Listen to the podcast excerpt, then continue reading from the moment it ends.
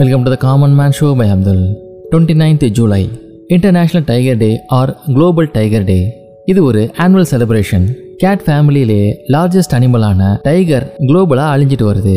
இந்த டைகர் கன்சர்வேஷனை பற்றி ஒரு அவேர்னஸை மக்கள் மத்தியில் கிரியேட் பண்ணுற டே தான் இந்த international tiger day two thousand டெனில் ரஷ்யாவுடைய செயின்ட் பீட்டர்ஸ்பர்க் நகரில் நடந்த டைகர் சம்மிட்டில் தான் இந்த டே கிரியேட் பண்ணப்பட்டுச்சு.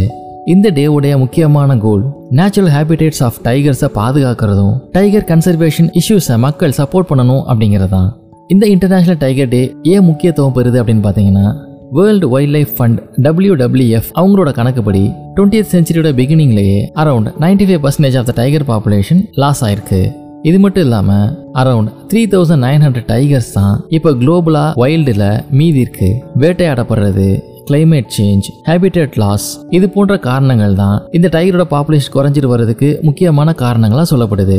இந்தியாவுடைய அஃபிஷியல் அனிமலான டைகரை பாதுகாக்கிறதுக்காக இந்தியாவில் பல முயற்சிகள் எடுக்கப்பட்டு வருது. டைகர் ரிசர்வ்ஸ் இன் இந்தியாவை அதிகப்படுத்தி புது புது லொக்கேஷனில் இதை உருவாக்கி இந்த டைகர் கன்சர்வேஷனுக்காக பல முயற்சிகள் எடுக்கப்பட்டு வருது. இந்த மாதிரி நடவடிக்கைகளால் வேர்ல்ட் வைல்ட் லைஃப் ஃபண்ட் இப்போ என்ன சொல்றாங்கன்னா tiger population India Nepal Bhutan Russia மற்றும் சைனால ஸ்டேபிளா இருக்கு இல்லாட்டி இன்க்ரீஸ் ஆகுது அப்படின்னும். ஆனா மற்ற இடங்கள்ல இதோட நம்பர்ஸ் வந்து டிக்ளைன் ஆயிட்டு வருது இன்னுமே அது கிரைசிஸ்ல தான் இருக்கு அப்படின்னு சொல்றாங்க. தேசிய தந்தை மகாத்மா காந்தி வைல்ட் லைஃப் அப்படிங்கிறது எவ்வளவு முக்கியம் அப்படிங்கறத பத்தி ஒரு கோட் சொல்லியிருக்காங்க.